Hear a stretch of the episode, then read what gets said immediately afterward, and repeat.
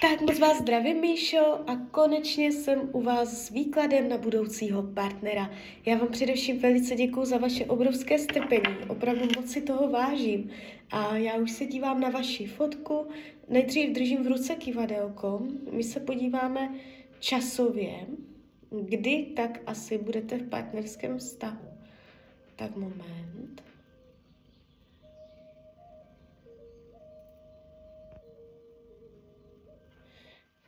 Budete mít partnera v roce 2023. 2024.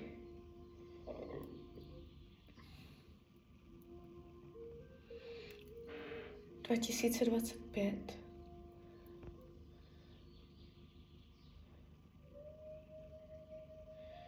No, tady už se to ukazuje. Tak ještě jednou. Budete v partnerském vztahu 2023, bude tam partner. 2024 budete mít partnera. 2024.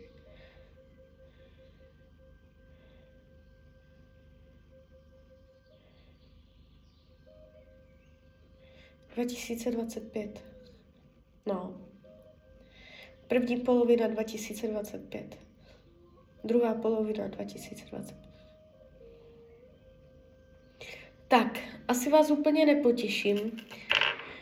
Eh, zatím, samozřejmě je to proměnlivé vlivem uh, myšlení, uh, frekvence vnímání, to můžete všelijak přitahovat časově blíž, ale zatím se to jeví až druhá polovina roku 2025. Do té doby neříkám, že tam nebude vůbec nikdo. Tam, nikdo, tam někdo klidně být může, ale neukazuje se to jako trvalé, jako významně, zásadně. To se ukazuje až ten rok uh, 2025 a nebude to úplně hned, bude to až jakoby hlouběji v tom roce. Jo, takže uh, tak. A teď se podíváme do tarotu. Jaká bude energie v partnerské oblasti pro rok 2025. No, máte to tam hned z první karty.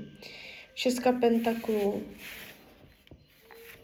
To je partnerský vztah. Uh, jako byste byla v nesouladu s partnerstvím.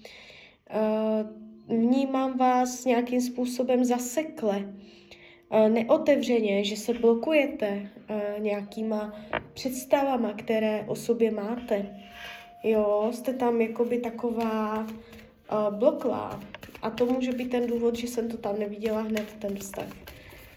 Když se podíváme v tom roce 2025, jaké bude mít vlastnosti ten partner, ukazuje se jako uh, rytíř pohárů. To je velice pěkné.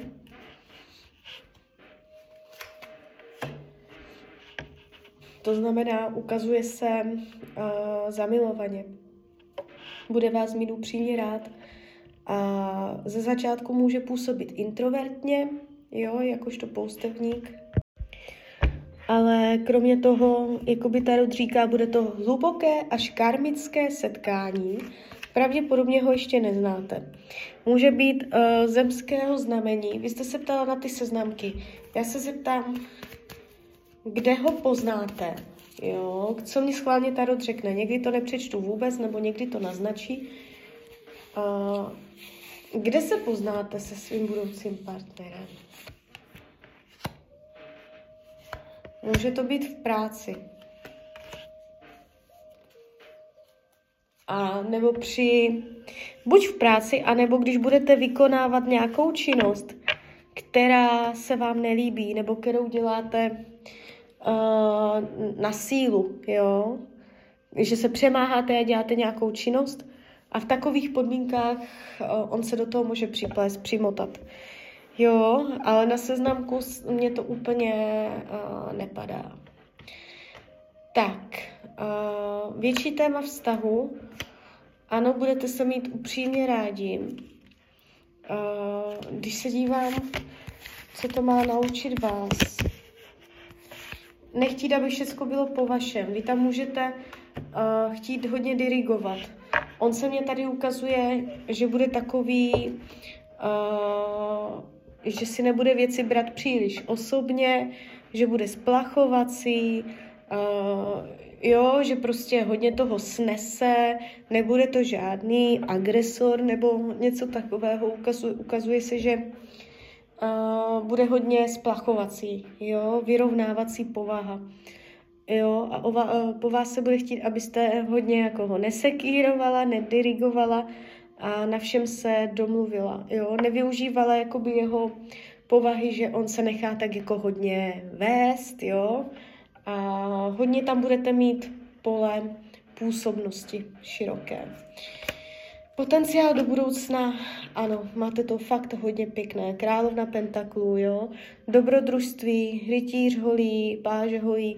No, uh, jakoby výhledově tady úplně nevidím rodina děti, což samozřejmě ale nevylučuju, ale co se mě ukázalo, když se ptám na potenciál do budoucna, tak je divočina. Vy můžete spolu někam jezdit, cestovat, zažívat, poznávat, hýbat se spolu, jo, a jde to přes dobrodružství. Úplně jsem tam neviděla, že by hned tam byly uh, ty vztahy nějak hluboké, ale vy, se, vy tam budete hodně s ním se angažovat v pohybu. Tak jo, tak z mojí strany je to takto všechno. Já vám popřeju, ať se vám daří, ať jste šťastná a když byste někdy opět chtěla mrknout do karet, tak jsem tady samozřejmě pro vás. Tak ahoj, Rania.